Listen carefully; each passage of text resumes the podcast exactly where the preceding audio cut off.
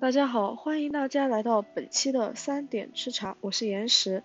本期是我们读书会的第25期，在这一期呢，我们有幸有请到一文为我们带来的主题是观看之道。下面有请一文。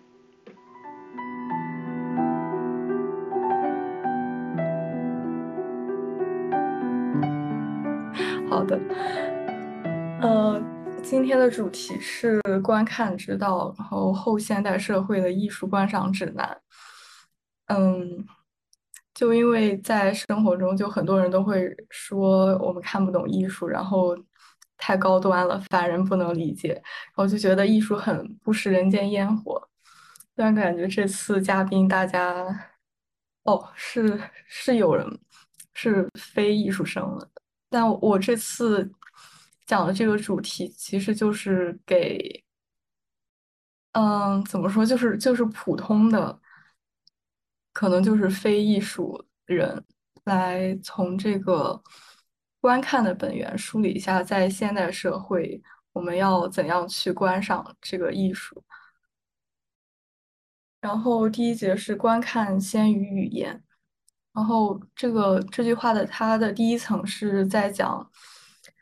我们人都是从先观看后辨认，然后再学说话。然后第二层意思是，观看是确立我们在周围世界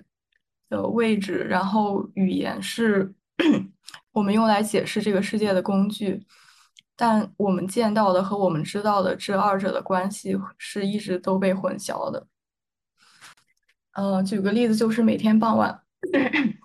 我们会看到太阳落山，然后与此景象对应是我们知道地球正在转离太阳，但是它这个太阳落山，我们对这个景象的了解，但和我们看到的东西不是相符的。然后所以观看和语言之间是一直有一个鸿沟，是我们观看事物的方式会受到知识与信仰的影响。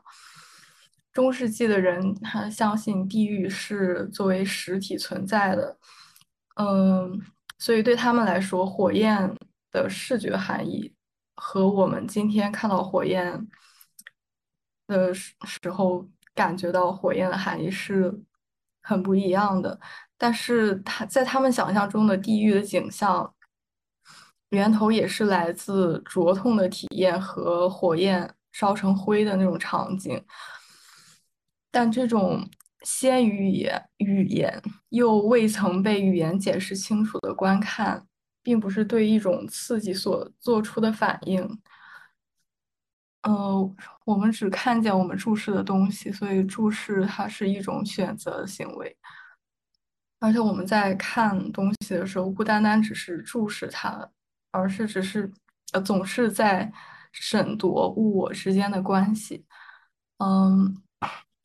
这幅画是雷内·玛格丽特的《梦境之钥》，然后它这有4个部分组成。第一个是一个马的形象，然后第二幅是一个钟表，第三个是一个杯子，第四个是个手提箱。但是它下面写的字儿就是和这个图像完全不相符。我们觉得这是马，但它下面写了门，然后这个表下面写了风，罐子下面写了鸟，然后这手提箱下面写了这是什么，有点难以辨认，就反正不是手提箱。然后还有这幅作品也是雷内·玛格丽特的，这不是一只烟斗，然后这画了一个烟斗，但是他下面写了一句话，就这不是一只烟斗。就福柯受到他这幅作品的启发，写了一本书就叫这不是一只烟斗。然后福柯是认为，他觉得在这幅画诞生之前，美术史上图形中的文字都是为了引导和说明这个图像的。正因如此，人们第一次看到画面上明明这就是个烟斗，但是下面却写着这不是一只烟斗时，就瞬间都会觉得费解，然后不舒服。就他们会觉得这不是一只烟斗，那它是什么呢？答案是它是一幅画，然后是表现一只烟斗的符号。我不知道这个答案是不是作者本人的答案了，这是福柯认为的。他说这就会把绘画从文字的说明中完全独立出来，然后会打断这种文字与图像的联系，使二者分离。福柯所感兴趣的是这行字，它隐含了一种困惑和不安，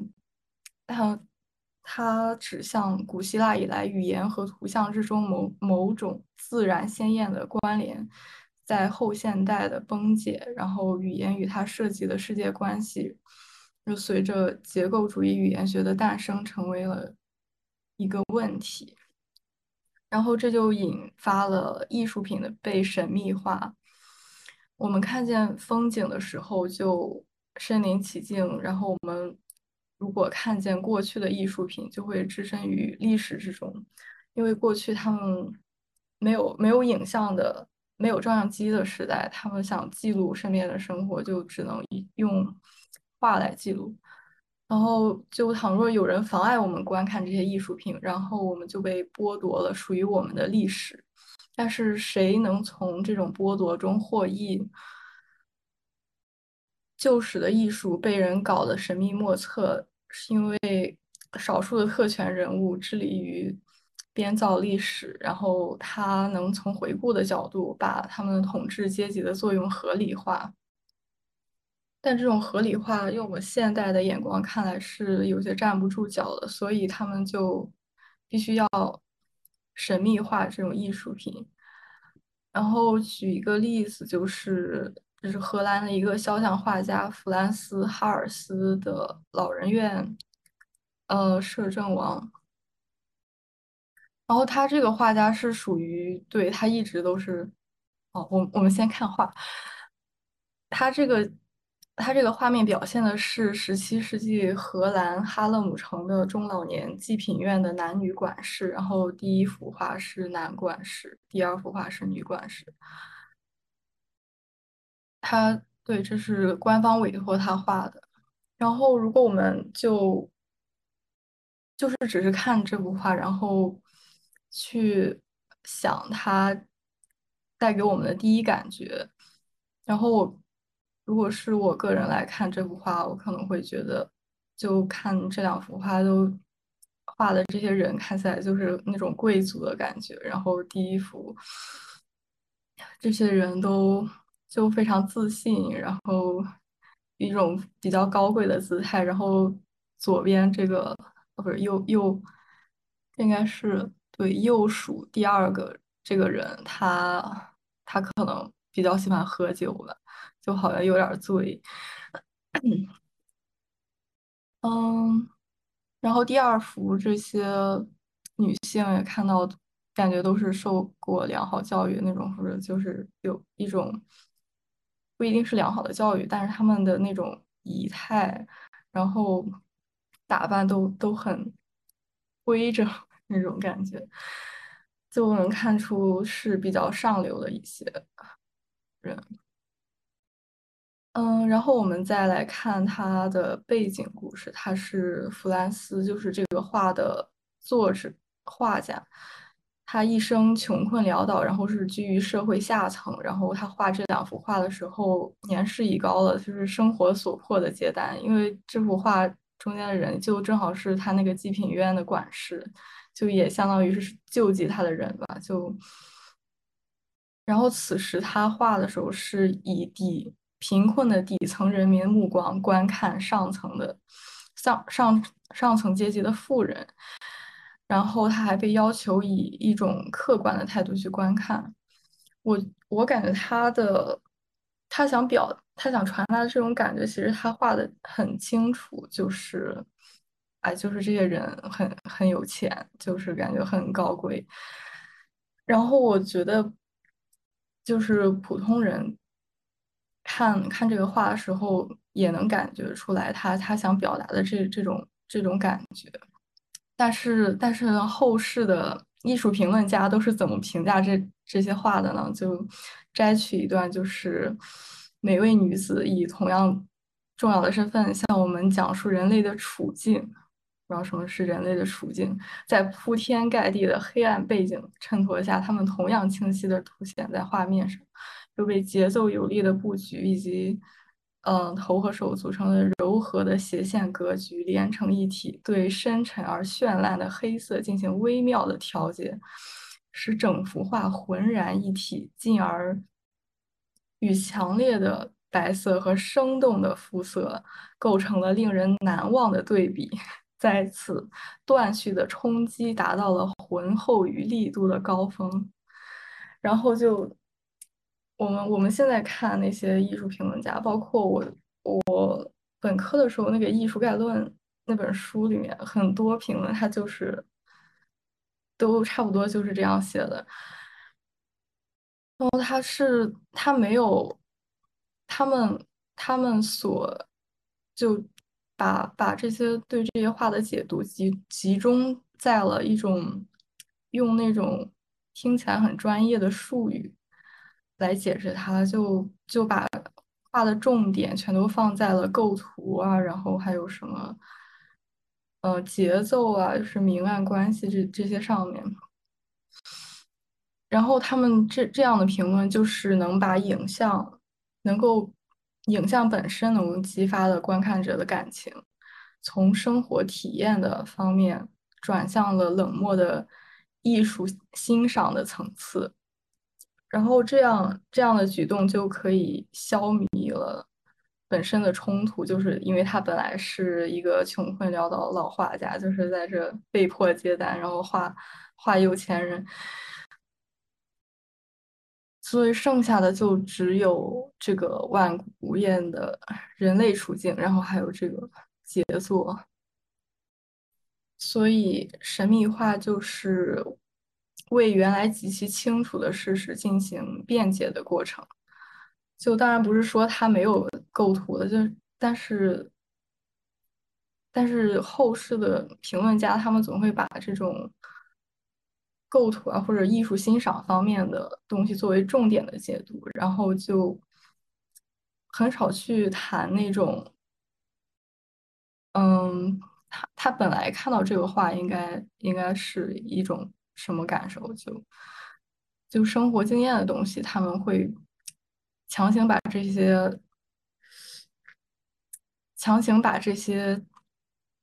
减少吧，也不是没有，也有人提到，但是就是很少去说这些事情，或者说也有评论家说他确实贫困，但是他在画这个画的时候，并不是以一种批评的态度去画的，他就说这个画家什么人对很高尚啊，什么就是思想就是有一种高度，然后他的画能给后人带来很强的冲击。就这种，反正他们会刻意去不提这其中的阶级矛盾。然后第三部分是现代人应该如何避免神秘化，然后了解现今的观看方式。第一部分要讲的是统摄万物的透视法。然后透视法就是欧洲艺术的特点，然后始创于文艺复兴早期，它是以观看者的目光为中心，统摄万物，就这所有的一切，画面上所有的一切都向观看者的眼睛聚拢，然后是营造出这种感觉，世界万象都是为观看者安排的。然后这张图是科雷乔的《圣母升天》。然后它是画在帕尔马主教堂的天井上，就是人走过来是需要仰头去看这个，然后就他这幅作品是将透视法用到了极致。你抬头看的话，就会觉得这一些对你是中心，然后这些圣母还有旁边的这些天使，好像都是在围绕着你观看的那个点去分布的，然后就会有一种上帝视角的感觉，就我们今天所说的上帝视角。然后透视法就是会规范视野，然后时刻都在提醒大家观赏者是这个的中心。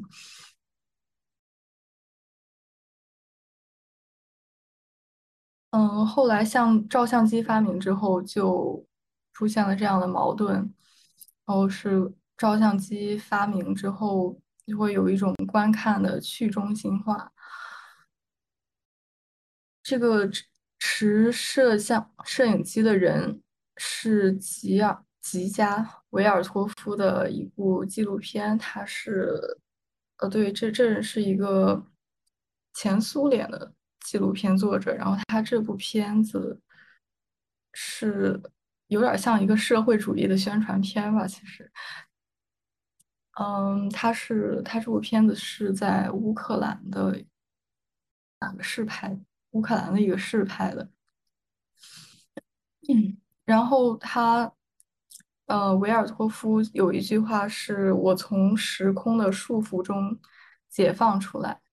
我协调宇宙中个别或所有的点，由我主宰他们的立足之地。”如此这般，我创造了认识世界的新概念，这样我就用新的方式解释你不了解的世界。然后在他这个纪录片中，他是还把自己拍这个片子的一些影像加进去了，然后他就对这个名字就叫持摄影机的人，然后他就想表达这个照相机，它是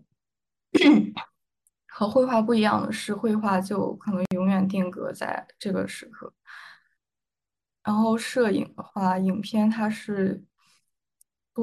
的影像是多了一种时间的流逝，然后这些人他就是这些社会主义生活中的人。就是在干自己事情，然后他是有点像一个 vlog 吧，就是拍宣传社会主义生活中大家生活过得多好那种感觉。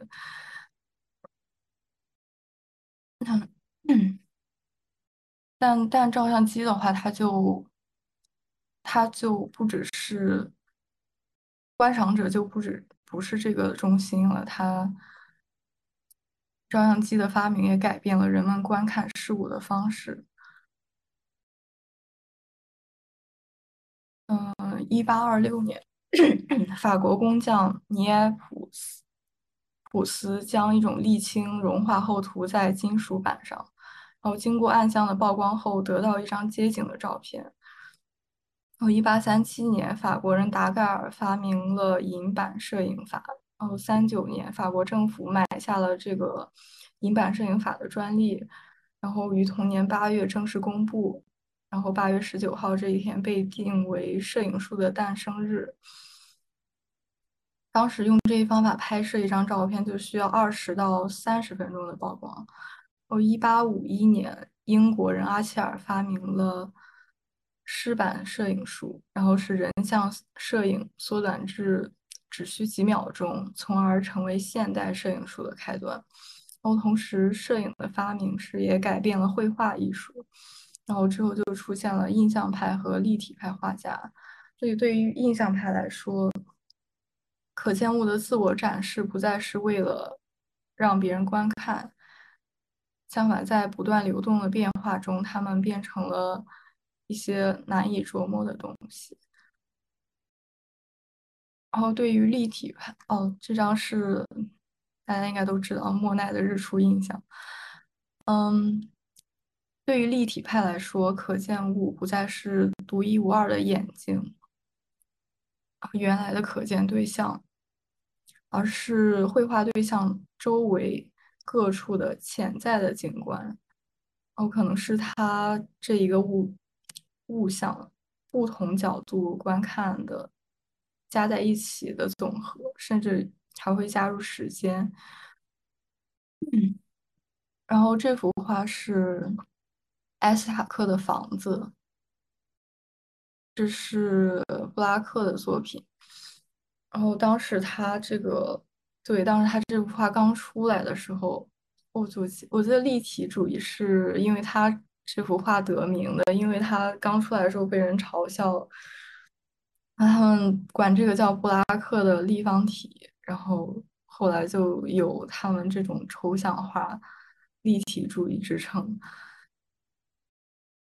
然后就说到了照相机对图像的最大影响，就是它可以复制图像，然后使原作不再是唯一的、独一无二的，它可以复制，然后复印，可能会流传到世界各地。然后我们在网上随便也能找到这些图片，然后这些其实全都是原作的复制品。所以摄影复制原画时，它破坏了它原作的独特性，就导致现代图画的意义产生了变化。它是增加并裂变成了多重的含义，但也有人会说复制品总会失真，因此原作还是独一无二的。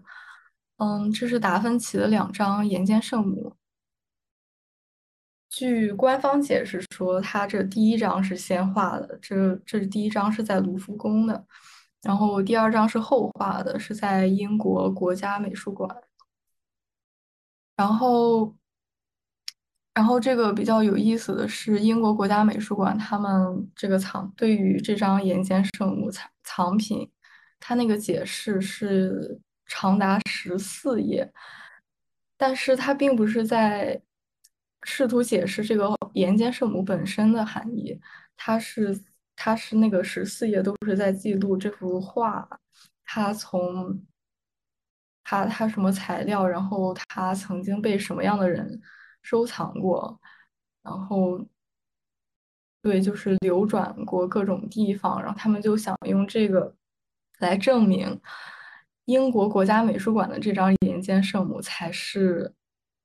第一张《岩间圣母》，就是所谓的原作。然后他说卢浮宫那个才是复制品，这其实现在我们也不知道到底哪张是复制品。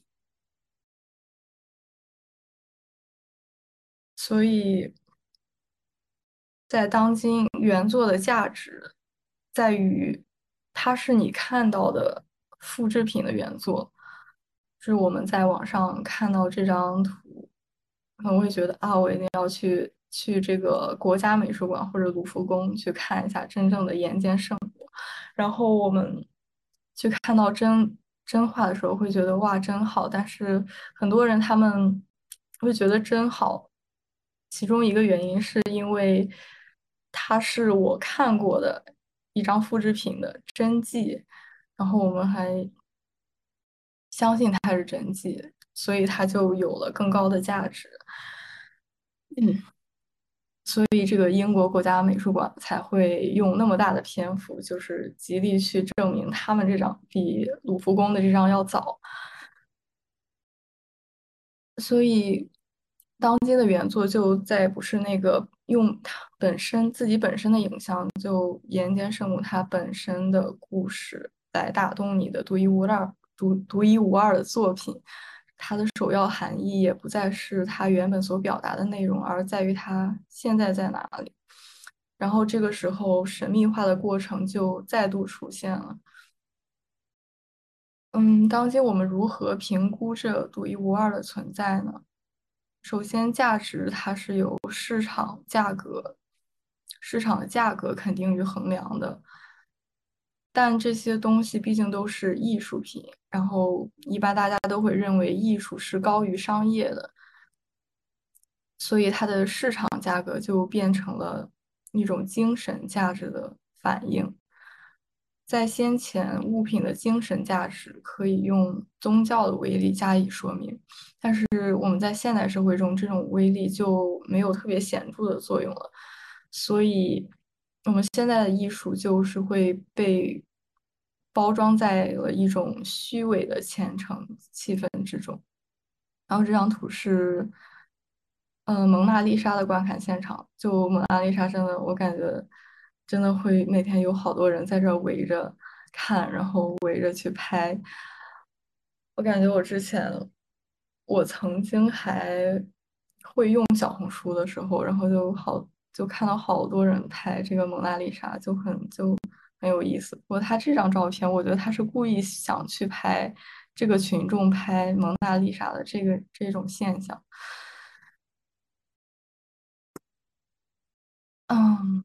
然后蒙娜丽莎真的，我感觉她就是当今神秘化的重灾区了。就之前还有那部小说《达芬奇密码》，虽然它那个推理小说本身，我觉得它推理，虽然我也没有看过特别多推理小说，但是我是高中看那本书，我当时觉得它推理这整个故事写的还是挺好的，但是它。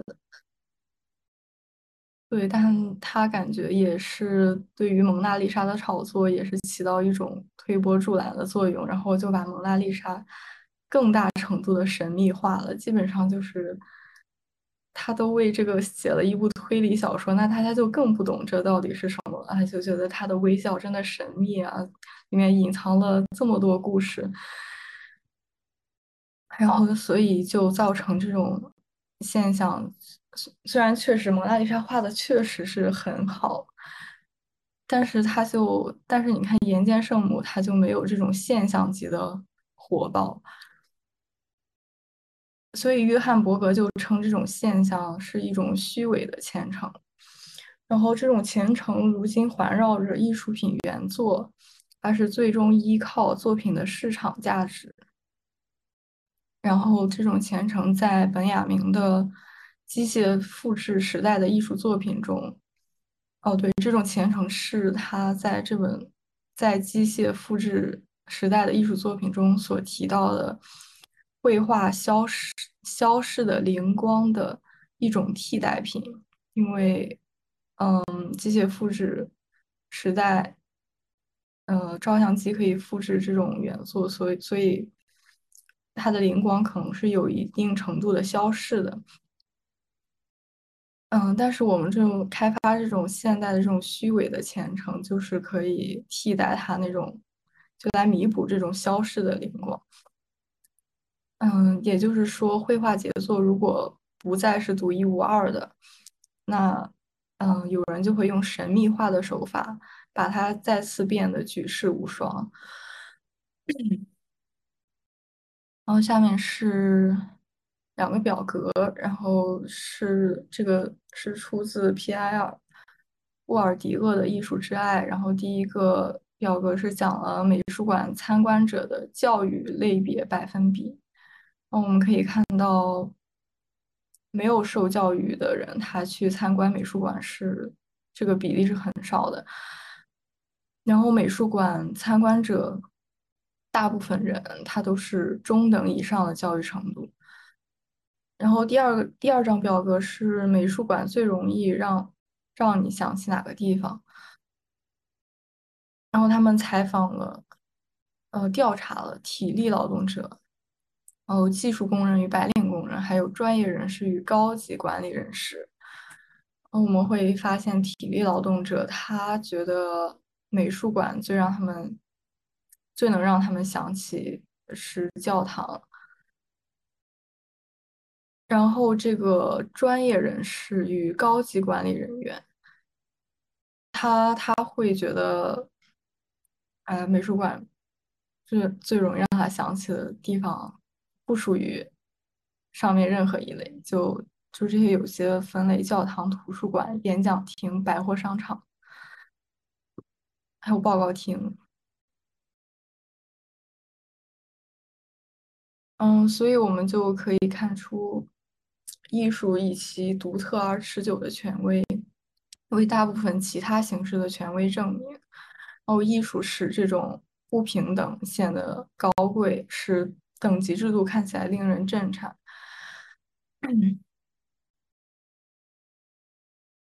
因为我们就普通人走进美术馆，可能会觉得。这是一种很高档的东西，可能他们就是体力劳动者会很少去美术馆，然后他们美术馆会最容易让他们想到教堂，因为他们觉得那个地方就很神圣。然后还有例如民族文化遗产的整个概念，就是利用艺术的权威来美化当今的社会制度及其特权。下一章节是分析裸象艺术为观看带来的启示。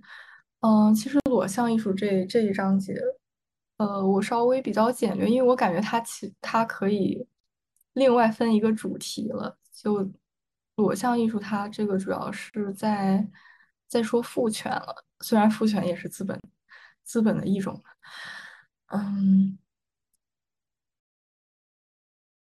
然后就简单说一下，最早的裸体是《创世纪》中描绘亚当与夏娃，然后特别之处，他们开始察觉到了自己的裸体状态，因为他们吃了这个苹果之后，发现了自己与对方身体不同，所以裸体状态是旁观者思想的产物。这张画是那个，我怎么没有写名字？有点忘记作者是谁了。之后我查看一下，然后再补上。然后到了文艺复兴时期，这个反正画的是《创世纪》，是最早的一个。然后后来到了文艺复兴时期，它这个叙事性的场面就消失了，它是只剩下描绘羞愧的瞬间。然后这张画是约翰·科塞特的《亚当与夏娃》。再后来，羞愧就变成炫耀了。然后这张是，这个马克思，他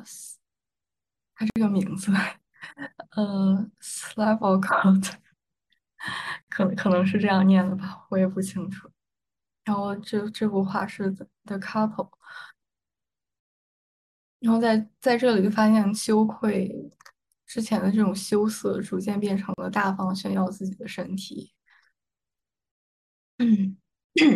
然后最后一张这有点邪，是我随便找了一张内衣广告，然后这就完全是在非常自信的展现自己的身体，所以，当绘画进一步趋近世俗时，然后别的主题也提供了描绘裸体状态的机会，然后，所以在后面这些图像中是其中的主角是意识到有人在观看自己的。但是裸象画中还有一个难以消解的矛盾，是欧洲油画中的裸象通常都是来表现欧洲人文主义精神中值得羡慕的一面的，然后这种精神就是从个人主义是分不开的，他们就是觉得这种高度自觉的个人主义的发展会有助于他们出现突破传统的作品，比如极端个人的裸体画像。然后这其中的矛盾的一方是艺术家、思想家、赞助人与收藏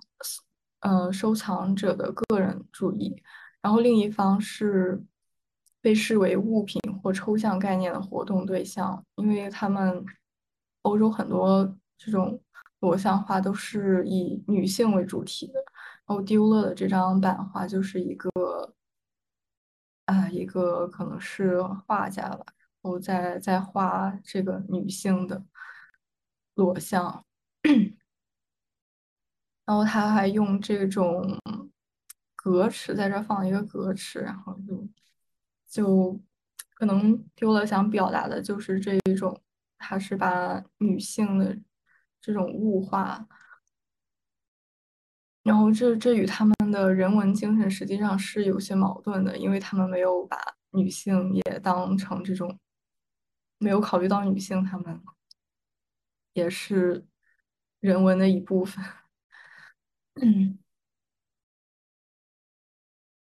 然后我们再回到资本，对，第5部分是油画与资本主义。第一节是一种占有的工具，所以油画一词它指的不仅仅是一门技术，然后它还界定了一种艺术形式，就是用这种油调和颜料的技术。它是直到淡彩画和壁画的技术不足以表现一种特定的人生观时，然后技术是逐步改进了，然后以画布取代了木板，油画才成为一种艺术形式。他说的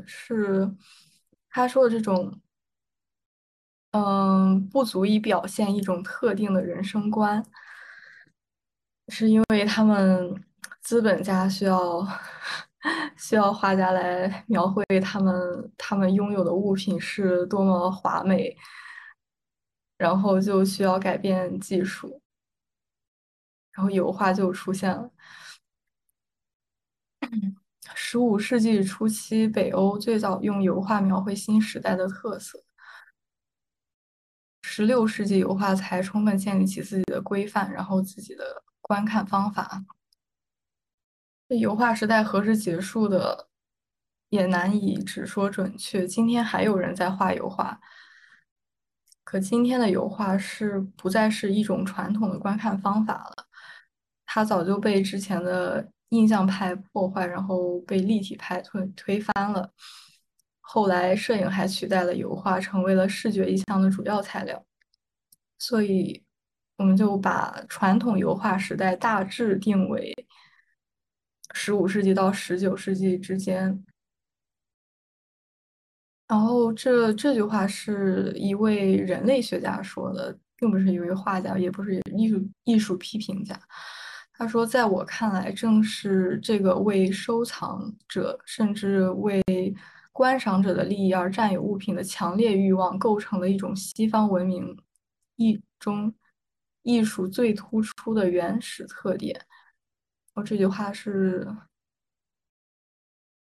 人类学家提出的，对。然后这张画是戴维特尼耶2世的艺术收藏者。我们可以看到他这个他这个人家里就摆满了这种油画作品，这一面墙都快变成油画墙了。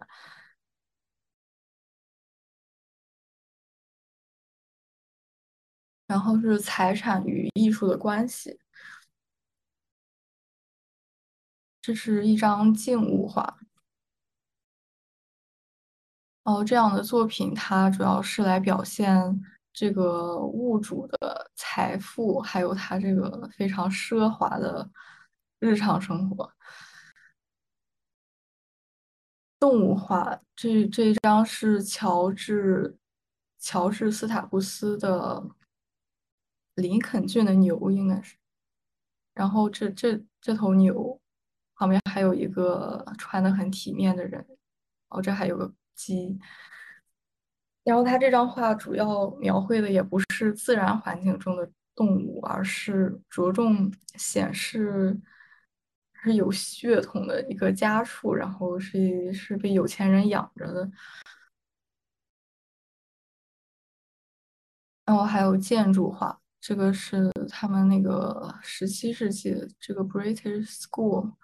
我记得之前是去摩根图书馆看到很多他们的作品。然后这张画它是查尔斯2世给谁一个苹果？是吧？这是苹果？哦，不是苹果，是菠萝。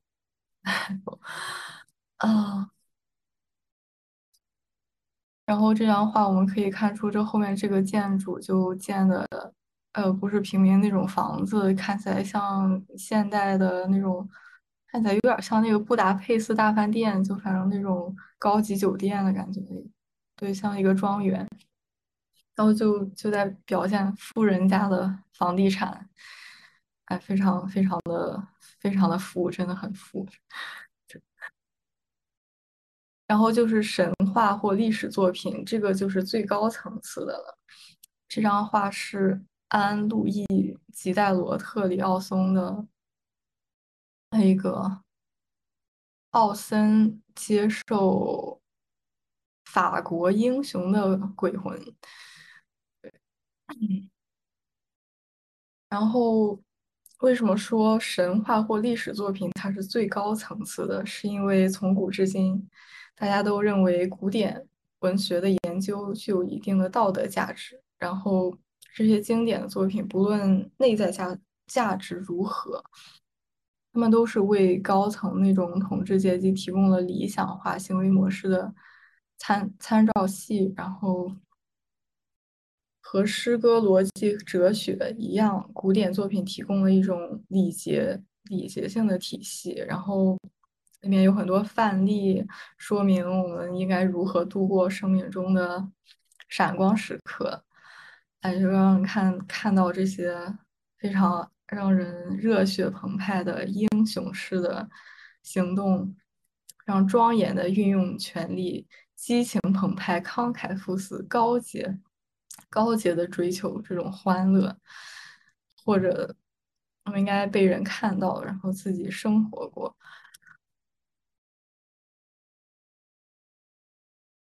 最后一个啊，不是最后一个，是倒数第二个部分是风俗画。这个风俗画就是有关底层生活的图画。这张图是阿德里安·布劳威尔的酒吧场景，对，他在画一个酒吧的场景，然后看到这些下层人民就可能喝醉了，在这儿不知道耍酒疯，在这儿吵架，发生冲突，好像生活过得就这么地吧，不怎么样。然后所谓的风俗画就是描绘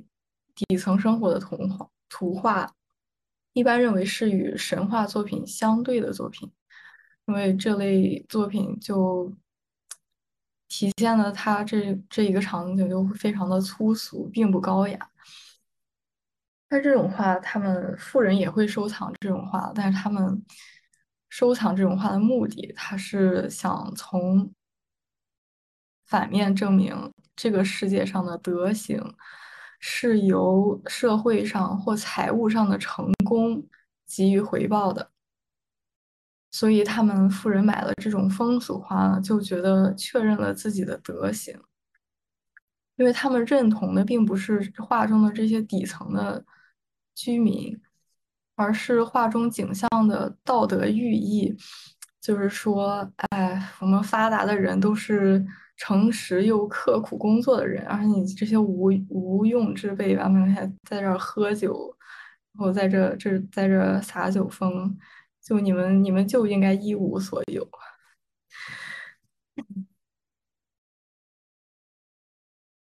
最后一个分支是风景画。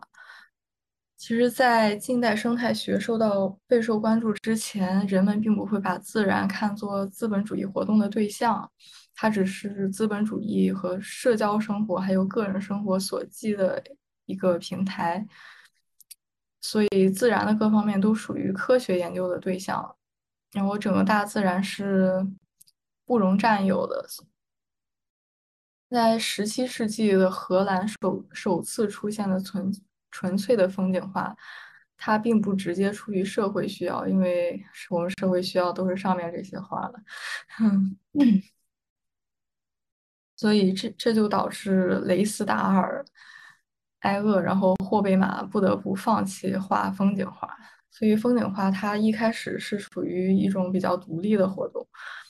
然后他们就会自然的继承了传统的方法与规范。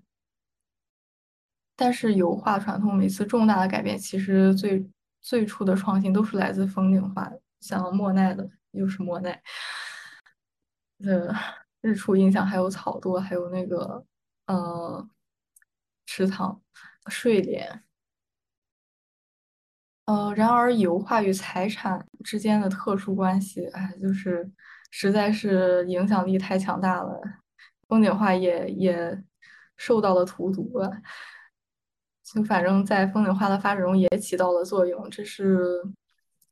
耿斯伯罗画的安德鲁斯夫妇这个安德鲁斯瀑布，然后他们后面的背景是说是自然风光，但其实后面就是他们家拥有的土地吧，就是大地主，所以说被财产迷住的就是我们正在讨论的社会与文化。然后欧洲文化中财产与艺术的关系，对于欧洲文化来说是其实是非常自然的。然后如果有人想去指明某一特定文化领域深陷财产利益纠葛的，然后人们反倒会觉得是他有执念，觉得他不应该关注这些，他们应该更关注这些艺术文化熏陶，然后这就使得文化体制得以继续自我蒙骗。然后后面就是油画与广告，什么变了，什么没变。现在今天的我们对于广告这种现象已经习以为常，就很少会注意到它整体的影响。我们可能会因为广告有一个什么点吸引到了我们，然后我们就注意到了它，会注意到独特的影像或信息，但是我们其实对于广告影像的整个体系就是完全接受了。然后广告这些影像属于瞬间却指向未来，它因而产生了一种奇异的效果，但因为我们十分熟悉这种效果，也就对此现象变得视若无睹。然后广告都会说我们只要多消费我们就会变得更富有，因为我们花钱买了东西就拥有了这些东西，虽然其实我们花钱后只会变得更穷。广告通常被解释和判定为一种竞争性的媒介，它最终是有利于消费者以及最有效率的制造商，因为有利于国民经济嘛。然后那他们也会宣传很多自由观念，就是说购买者你拥有选购的自由，然后你制造商会有办企业的自由，和资本主义城市中很多的巨型广告牌，霓虹灯广告是自由世界近在咫尺的标记。觉得这里应该插一张图，就是那个时代广场，真的那一堆广告牌，我第一次看到的时候真的觉得从来没有见过一个地方有这么多广告牌，就是自由世界。广告发挥着巨大的影响力，它其实是一种极其重要的政治现象。它就说的天花乱坠，但是提供的东西却极为有限，因为它是只承认购买力的。然后广告是资本主义文化的生命，同时广告又是资本主义文化的幻梦，因为资本主义就用广告来迫使受他剥削的广大群众将自己的利益规定的非常狭隘。然后他的使用的手段就是把判断事物吸引人与否的虚假标准强加于人。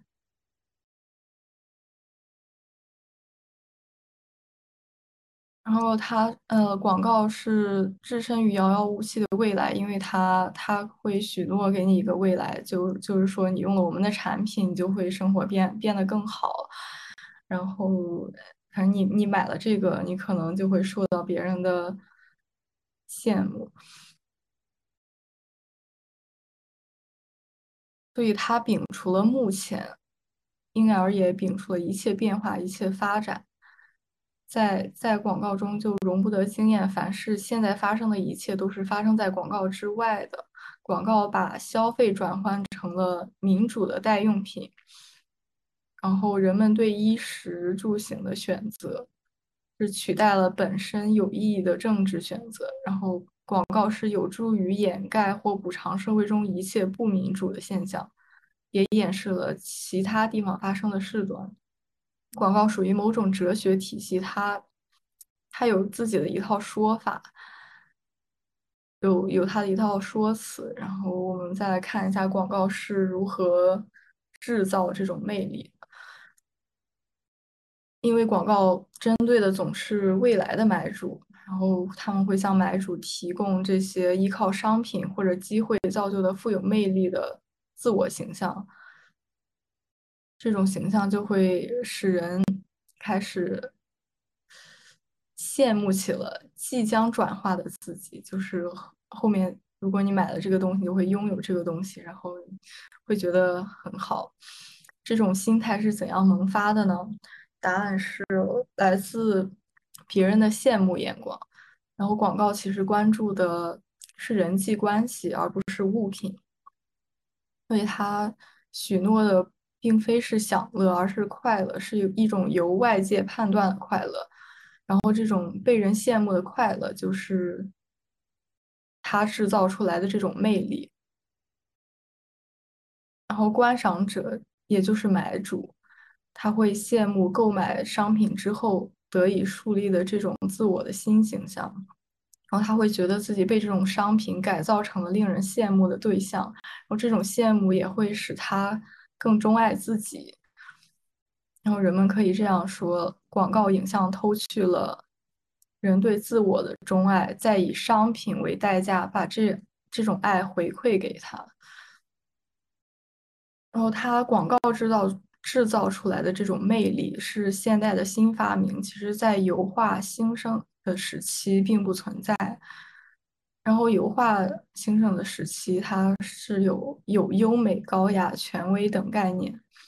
看起来似乎和这种魅力是表面相似的，但其实是不同的。然后又是这个耿斯伯罗这的作品，他这张画是西登斯夫人，然后他画的西登斯夫人不具有今天广告创造出来的魅力，因为虽然他看上去很有钱、很富有，然后又美丽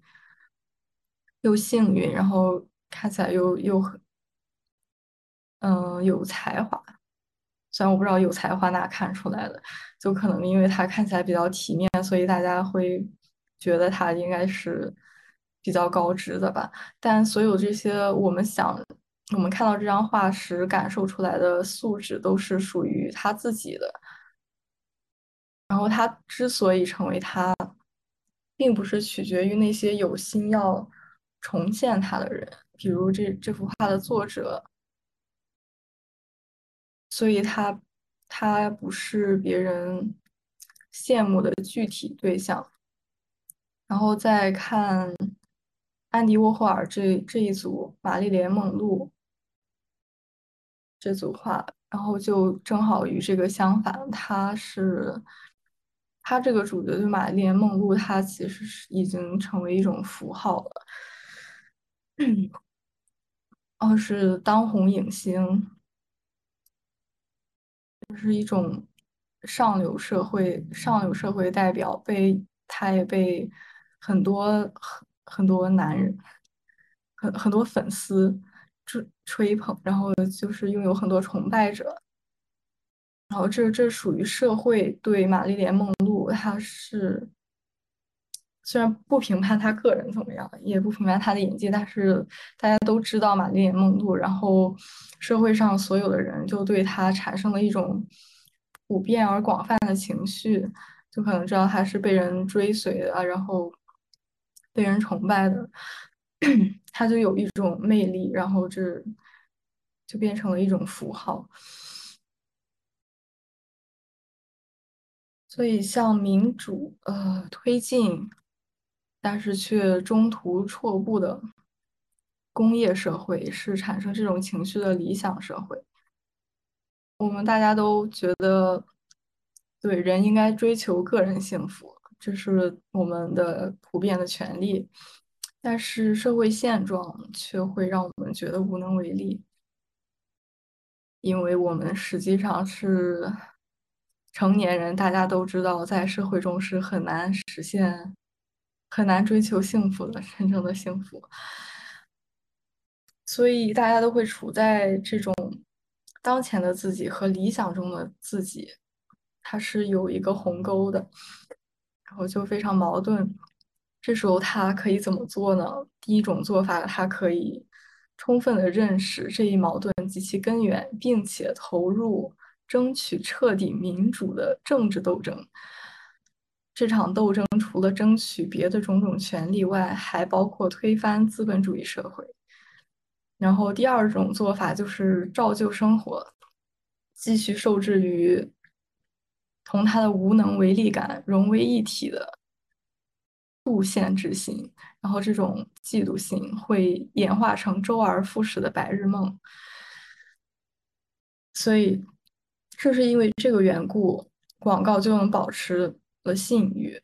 因为广告实际上是其实是零信誉的，因为它承诺你的东西，其实你基本都不太可能得到。你得到的东西实际上它只有它卖给你的那个东西，但是它会说你有了这个东西，你就会成为理想中的自己。所以它提供的东西同它许诺的未来之间存在一条鸿沟。观赏者也就是观赏广告的人，也就是潜在的买主，他的自我感觉的形象同他理想中的自己也存在一条鸿沟。所以呢，这两条鸿沟竟然惊人的一致，就合二为一了。然后这条合成的新鸿沟，为这条新鸿沟填补空缺的并不是行动，也不是生活经验，它就是充满魅力的幻梦。然后工作条件还会强化这个以梦补缺的进程。梦幻中的未来平衡了毫无意义的工时构成的永无止境的现在。所以我们广告中，大家广告就是属于未来的嘛，它让你忘记你现在啥也没有的情况，就去畅想未来你会拥有这个拥有那所以在这种幻想中，假设的积极取代了眼前的消极，然后让你觉得好像我们展望未来，我们就可以对现在每天重复的打工人生活就好像觉得更能接受了。在这种白日梦中，懈怠的劳工变成了踊跃的消费者，然后工作的自我会羡慕消费的自我。广告其实并没有生产这种梦，它做的一切都是在提醒我们每个人，我们目前都还没有令人羡慕，因为我们没有他打广告说的那种东西，说的那种生活。但是我们是可能做到这点的，只要我们继续努力打工吧。然后就是广告和油画之间的联系。为什么广告会如此倚重油画的视觉语言？首先，广告是消费社会的文化，它是通过影像来传播了在这个社会中人们对于自身的信仰。油画它本来是用于歌颂私有财产的，所以作为一种艺术形式，它的根源是你拥有什么，你就是什么。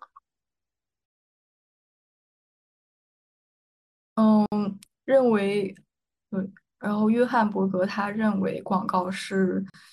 后文艺复兴时期的欧洲视觉艺术濒临消亡，一种回光返照的形式。因为广告它实质上是怀旧的，它是把过去卖给未来，然后它难以证实自己的论断是不是合情合理的。所以涉及到这个质量，广告语言必须求助于回顾与传统。然后广告语言同在照相机发明之前控制欧洲艺术鉴赏界长达4个世纪的油画语言是否有共同之处？其实它们之间有直接的延续关系，只是文化权贵出于自身利益掩盖了这种关系。但他们其实也有巨大的差异。有许多广告直接参考了古代艺术作品，有时是整条广告模仿名作。这是一幅油画，应该是彩色的，不小心找上黑白的，就将就看。然后这个是广告，可以看出它是在对这张油画有一个模仿，它在构图啊、结构啊，还有内容上面。有一种模仿，然后这张浮世绘，然后现在浮世绘已经在当今的广告中都被用烂了。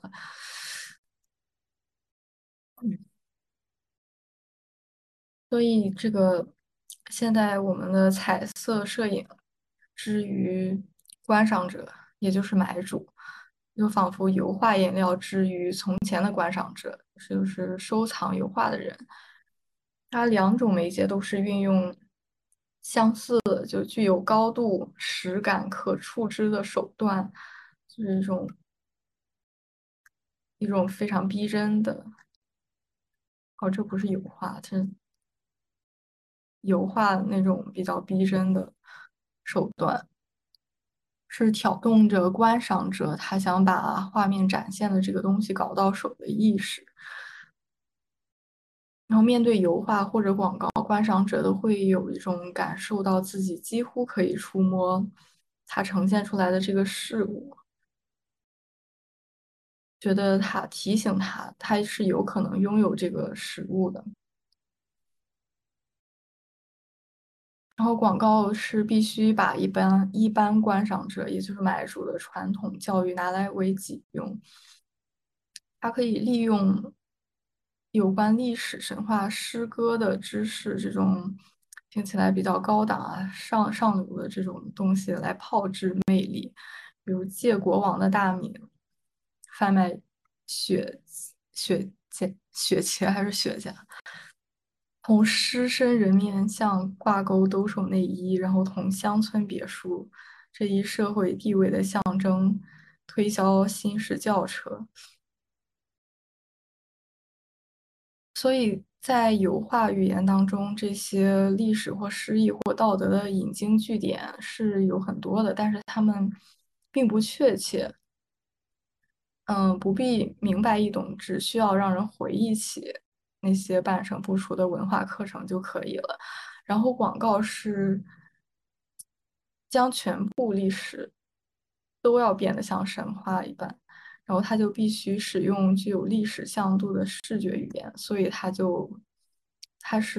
必须是用借助这些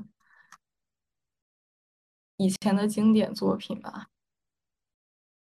然后它引用艺术作品，这有双重的作用。第一重作用是艺术是富裕的标志，它属于美好的生活，同时也是世界赋予富人和美女的装饰品。然后第二层是艺术品也隐含着一种文化权威，一种尊贵乃至智慧的形式，凌驾于任何粗俗的物质利益之上。油画这种文化遗产会让人想到一个有修养的欧洲人的形象，因此被广告它引用艺术作品，他在同一个时间说的几乎是两件几乎自相矛盾的事情，它既意味财富，又表示灵性。然后他推荐的购买既是奢华的享受，同时又能体现文化价值。然后伯格就觉得广告对油画传统的理解其实比艺术学者更加透彻，因为广告已经完全掌握了艺术作品和它的买主之间那种奥妙的关系，然后用此为契机，然后讨好广告的观赏者，也就是买主。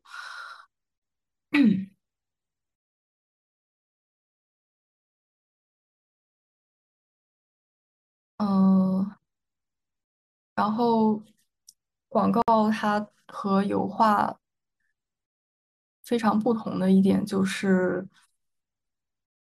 油画它显示的是自己主人在其产业和生活方式之内所享受的一切，然后油画是巩固了那个收藏家自身的价值观，强化了他对自己原有形象的看法。它是以事实和收藏者的实际生活为起点，然后这也会为他的起居室增色添辉。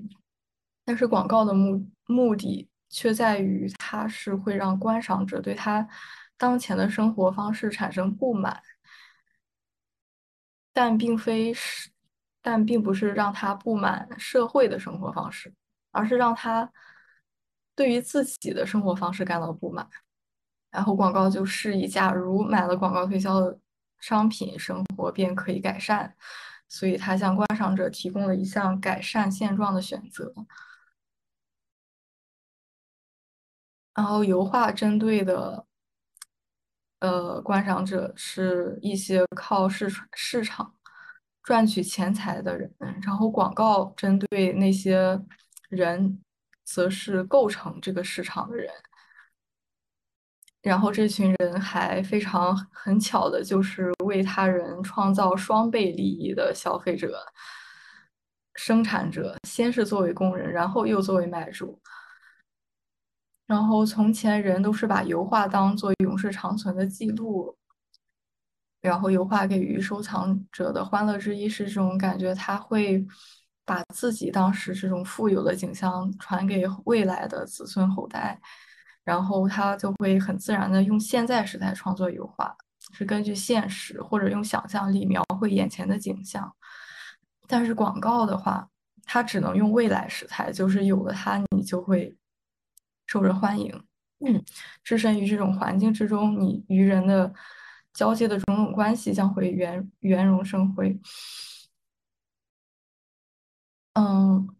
然后广告它还会用性欲推销各种产品和服务，但是这种性欲它本身并不是自由的，它是一种象征，象征着某种设想为比它更优越的事情，那就是可以随心所欲购买一切的美好生活。然后你拥有这种购买力，你就拥有了吸引异性的能力，但它又信息又比较含蓄。他会说你有购买这件商品的能力，你就会讨人喜欢，如果你买不起，你就没那么招人喜欢了。所以工人阶级是广告的主要对象，然后是通过他推销的特殊商品的功能，许下改变买主个人生活的诺言。所以广告主要不是作用于现实，是作用于幻想。然后最后一个部分，他书里没有写，但是这是我自己加上的，因为突然想到了嘛，就是关于游戏作为第9艺术的争论。因为我们现在是有8大艺术形式，官方认可的艺术形式，有绘画、雕刻、有建筑、音乐、文学、舞蹈、戏剧、电影，然后这些，然后近些年就是有那种风声说游戏应该被列为第9艺术，但其实大部分人还是不愿意承认它是一种艺术的。然后我就在想这是为什么，然后我今天整理的这些，突然觉得可能主要原因是因为对于目前来说，就很多游戏是比较难以神秘化的，因为游戏基本上就很清楚，就很多游戏它都是你要完成一个什么任务，然后你通关，你就可以通关，然后就很多事情都比较清楚。然后如果你想要神秘化吃豆人，好像不太容易，或者说其实也可以。但我找了几个例子，就是大众眼中能够让他们感受到游戏是第9艺术的例子，然后我们就会发现它这些游戏其实都是一些真的被神秘化了的游戏。第一个是梦日记，梦日记其实它没有一个特别清楚的剧情或者主线，你在这里面做的就是开始的场景就是主角窗子他在自己的卧室里，然后他出了这个门之后会进入一个梦境，哦，不是出了这个门，他不能出门，他上床睡觉之后就会进到自己的梦境。哦，这个梦境里有很多梦境之门，就代表了不同的梦。然后你走进不同的门，它会有不同的场景，然后你需要在这些场景里去用不同的交互方式，然后收集到这些像蛋一样的东西。等你收集完，你好像就可以通关了，但是它其实就整个游戏中并没有很多文字解释的部分，就没有解释他到底是在讲一个什么，就好像他是一直在做梦。然后他进入的场景又非常的猎奇，因为我当时是我初中的时候玩这个游戏，然后因为当时其实是有一点中二的，当时很喜欢这个游戏，但我要非常坦白的承认，我也不知道这是什么意思。反正我就在这些非常猎奇的场景中，有什么脸地毯广场啊，就是也长满触手的这个花园野餐，然后还会找到自行车，你还可以在这些奇怪的场景里骑自行车。然后它就是但很有趣的现象是，它这个作品其实是获得特别高的评价。哦，对，它有一个结局是等你收集完之后你就通关了，然后通关它的结局是窗子就走出门跳下去自杀了。哦，不是走出门，是走出窗户，因为它这里一直有一个是现实世界的门，然后这个故事就引发了特别特别多的讨论，他们觉得她是抑郁症的小女孩，不愿意就每天被噩梦环绕，还在自己的世界里不愿意走出来，不愿意面对现实，因为他觉得现实是比这些猎奇的噩梦更恐怖，所以他就不想出门，他宁可自杀也不要出门。就有特别特别多不同的解读，但我们也不知道作者具体自己是怎么想的。然后就真的如果去查的话，真的关于这个游戏有各种各样不同的解读。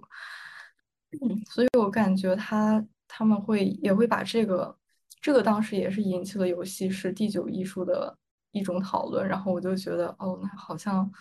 确实它是被非常严重的神秘化的一个例子。然后还有一个例子就是艾迪芬奇的回忆，它这个是剧情是确实是比梦日记要清楚很多，但是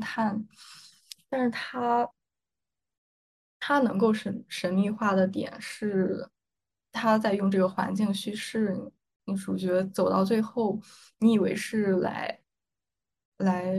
发现这个家族背后的秘密，但是其实你没有发现，你只是发现你陷入了一个这样的轮回之中。就他这个家族的人都是离奇的死亡了，然后你来探寻他们从前的经历的故事，但是到最后他并没有告诉你这个确切的为什么他们都死了，然后你会死吗？你也不知道。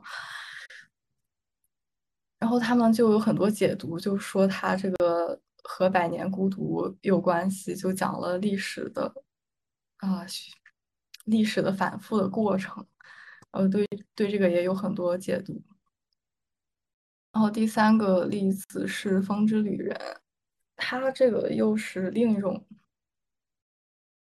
一种不同的神秘化，就很神奇。我一开始玩这个游戏的时候，它不是进入这个沙漠了，也没有完全没有文字的解释。然后它主线就是这个旅者他要穿过沙漠，然后穿过雪山，穿过一系列艰难险阻，最后到达一个什么这个山顶，就是你就要到达这个地方，他也没告诉你为什么。然后他这个我大概知道他想要表达什么，虽然我也不知道我这是过度解读还是神秘化了。就就我最近我选了一门课，就是那个关于宗教神学的，然后他们就有一章是讲那些从前的基督徒，他们可能从前的一些信徒，他们就会有这种执念，就会觉得自己要走进沙漠，他不一定是走进真的沙漠里，因为从前条件也可能有人没有那种条件吧。但他这个沙漠就是一个意象，就是说你要苦修，你进去这个苦修，你要经历各种苦难，然后最后你才会达到那个接近神明，你才能更加接近你的信仰。也有点像《西游记》中说那个西天取经，就是他们师徒四人路上遇到991难，最后才能到达西天取得真经，就是那种感觉。然后这就是找到的三个，有很多神秘化解读的游戏的例子，然后就非常巧合的发现这也是大家觉得就把他们称为是第9艺术的典例啊。然后终于要结束了，最后问题因为比较仓促就。暂时就写了2个问题，然后第一个问题是，你在生活中是否遇到过神秘化的例子？就可能不限于这些形式、游戏或者图像。然后第2个问题是，你是如何看待神秘化的？就是指个人认为神秘化是好还是坏，以及为什么？然后就大家可以开始讨论。我感觉我真的讲了好久。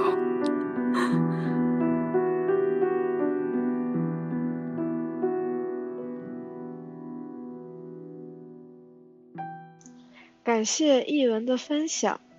非常的精彩。然后我们的读书会分为上下2期，那么下半期是一个讨论的环节。感谢大家的收听，我们下半期不见不散。